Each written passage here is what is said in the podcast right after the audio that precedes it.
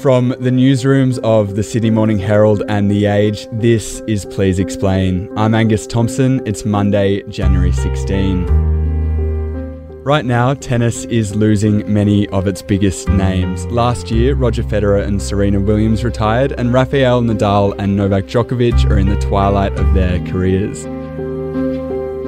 But there's no obvious answer as to who will take their place, and in the meantime, younger generations are tuning out.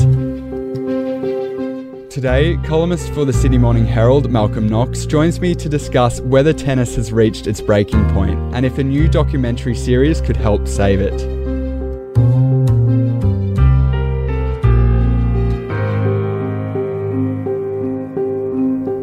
Malcolm, I'm hoping we can start by talking a little bit about the golden era that tennis is coming out of right now and how the sport is grappling with the loss of some of its biggest names. Can you tell me a little bit about that?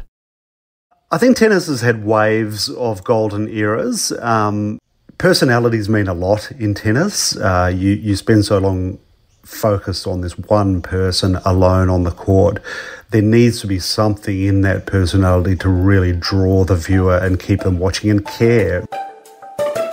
Uh, certainly, when I was young, growing up, watching the Borg McEnroe era was just fabulous. Seeing those two um, slug it out, especially in Wimbledon finals.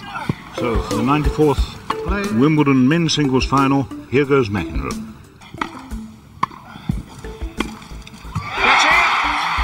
The advent of Roger Federer um, was just extraordinary because he was such a popular um, player as well as being the best for so long. That's Uh, he was beloved. He was beloved across the world, um, men and women, old and young. He was he was an appealing personality. He was aesthetically beautiful. Oh, that is naughty, but nice. You know, you had this extraordinary occurrence of in men's tennis probably the three best players of all time, all kind of at the peak of their career together um, Federer, Nadal, and Djokovic. There's a new man at the head of men's tennis, Rafael Nadal. When they write the story of the great tennis matches ever played, this one has got to be right up the front of the book. Novak Djokovic is the champion in Melbourne for the third. Women's tennis, likewise, Serena Williams. Um, fell just short of, of Margaret Court's total of uh, Grand Slam wins, but um, most, um, I think mo- most people would agree that, that Serena has had no match on the tennis court. And Serena smashes Steffi's record. It's number 23. So now we're, we're in the wake of that wave. Tennis is probably entered a phase where um, uh, the, the passion for those players isn't as automatic um, as it was when, when you know the, the great trio of men and Serena Williams were at their, their peak. Mm, absolutely. And it's at this moment that Netflix has made a documentary called Breakpoint, which is essentially looking to answer this question of who is going to be the next big thing. Malcolm, you've watched the doco. Can you quickly run us through what it's all about? Yeah, they set it up uh, from the premise that you describe, which is okay, who's who's knocking at the door now in, in both men's and women's tennis. And so they've selected a number of uh, women's and men's players who are the kind of uh, next cabs off the rank potentially. Um, but this this creates a bit of a um, a problem for the show because they're hoping among those that they've selected to follow will be um, the, the the next champions. Um, and uh, you know the people who, if you really want to feel that you're in the middle of the tennis world, surely you, would want to be in the Djokovic um, uh, changing room. You'd want to be in the Nadal camp. So Breakpoint is playing around this this central absence that they have. Yeah, and one of those players the series chooses to focus on is Arrow Nick Kyrgios. Why do you think they've chosen him? Essentially, the certainly in episode one, most of their focus is on Kyrgios, and uh, it's it's a tough one for them to, to open with. Um, you can see why they've done it because he's a controversial figure in the sport. Um, he he's a bit of a headliner. He'll attract eyeballs for Netflix in episode one. Um, there's a lot a lot being pinned on him as as a personality as much as a tennis player. And if that, you know, they've, they've, they've put a lot of eggs in that one basket, and it's a it's a pretty it's a pretty wobbly old basket. Why do you think that is, Malcolm? You've got to remember that, that Kyrgios and this Kyrgios mania is very much an Australian phenomenon. Um, he's not, you know, he's not that central to tennis outside of Australia. And Netflix have made this show for an international audience. And a lot of their work goes into defining Kyrgios and um, uh, making him look like the new disruptive force, uh, disruptive in a good way um, for tennis. Uh, I think there's a misconception that tennis, the tennis audience, is made up of old fuddy duddies who don't like the way Kyrgios carries on versus young people who, you know, love someone who breaks his rackets and shouts at people.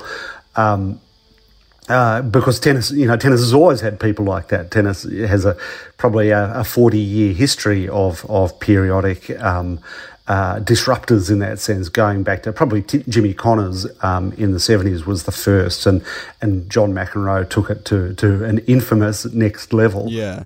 And you mentioned that this series is the search for the next big thing, but Kyrgios, does it seem like he is ready to ascend the throne as tennis's next big thing? So, you know, Kyrgios, like the others, um, to, to some degree, is waiting for the Djokovic era to end. Um, the Nadal era is probably closer to its end, um, but by that time, Kyrgios might be past his prime, and we've already seen someone like Carlos Alcaraz winning the US Open last year.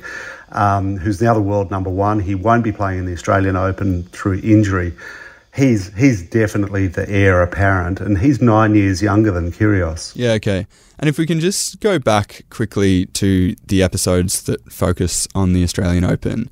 So obviously that was had quite a bit of drama surrounding that particular tournament. There was the whole Djokovic saga. There was Ash Barty winning her first Australian Open. There was Rafa Nadal winning his 21st. Does the series touch on those things at all? no, you know, um, Ash Barty's win was such a great uh, uh, moment for Australian tennis fans and Australian sports fans. The Nadal Medvedev men's final was really one of the best ever Australian Open finals. Neither of those is shown I don't even know if they're mentioned. They might be mentioned in a line or two in, in commentary, but but there's no there's no footage of those you know those great finals. And Djokovic, the the whole saga is treated just glancingly, and um, it's uh, you know it's given about a minute at the start of the second episode, and it's portrayed as if uh, Djokovic was this um, unfortunate political martyr where he was uh, victimised by the Australian government. Um, and that's all there is. we, we think of it as one of the major dramas of that fortnight, but um, it's, uh, it's dealt with both glancingly and insufficiently and with a clear slant um, in Djokovic's favour in the documentary. Mm. Do you think that's to the show's detriment that there's all this drama happening and that the series sort of skirts around the edges. Yeah, it does feel that way, particularly with that because it was um, it was a really interesting um, uh, episode of you know the overlap of uh, government policy, different government policies, the COVID drama, Djokovic's stance on vaccination, which later that year um, had him banned from entering the US to play the US Open. You would think that was a major a major theme of the year, but because they don't have access to Djokovic, I'm sure he was invited, but he said no thanks. Um, uh, you know, again, you feel as if the the Netflix series is playing around in the margins. Mm. So the series was released on Friday in time for the Australian Open, which begins today. Do you think that Breakpoint will grab audiences enough to make them switch on the real tournament and vice versa?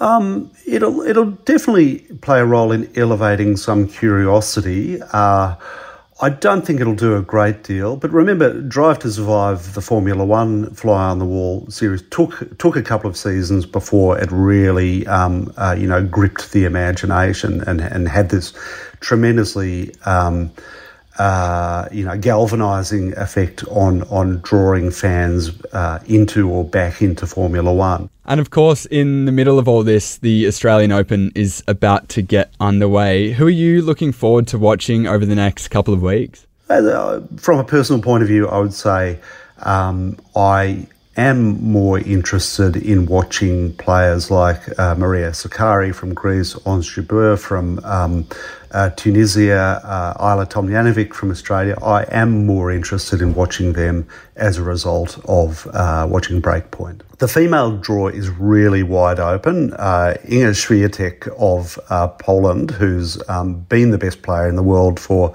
probably a year now since Barty's re- retirement. She's the she's the strong favourite, but um, Jessica Pegula of the USA um, is is a good chance. Um, I'd love to see after watching Break, Breakpoint. I'd love to see Maria Sakkari or Ons Jabeur, who's who's world number two, um, break through. And as for the men, the men's draw, uh, um, Djokovic is uh, almost an unbackable favourite after uh, the withdrawal of Carlos Alcaraz. Um, you would be silly to tip anyone against Djokovic. Nadal is playing. He's had a rough start to his Australian season, losing a few matches in the United Cup.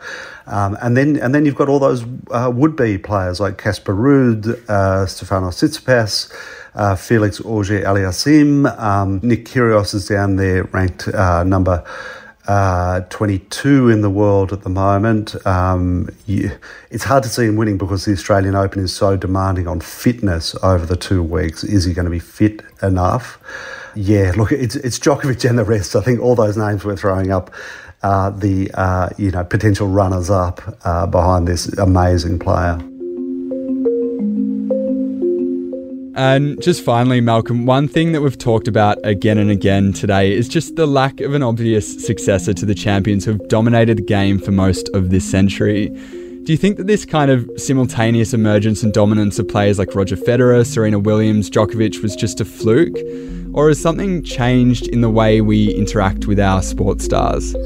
Oh, that's a really good question that, that goes beyond tennis, I think. You, you see it in many different sports that um, there's, there's a real um, fetish for nostalgia uh, at the moment um, across sport. And um, I think it probably reflects um, it reflects a lot of things about about uh, generational change in using media. Uh, in uh, do people do people want to sit down and watch something uh, and have their whole heart in it for four, five, six hours? Um, uh, the ability of people to concentrate uh, on something has probably been shaken. You know, there's some evidence to say it's been shaken during the, the pandemic era. Um, it's it's a really good question that goes beyond tennis and into something about changes in our psychology and um, our way to really engage with one event for, for several hours at a time.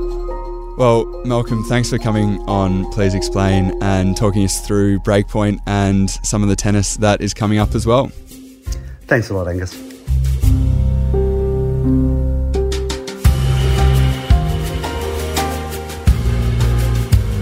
Today's episode of Please Explain was hosted and produced by me, Angus Thompson. Please Explain is a production of The Age and the Sydney Morning Herald. If you enjoy the show and want more of our journalism, subscribe to our newspapers today. It's the best way to support what we do. Search The Age or smh.com.au forward slash subscribe.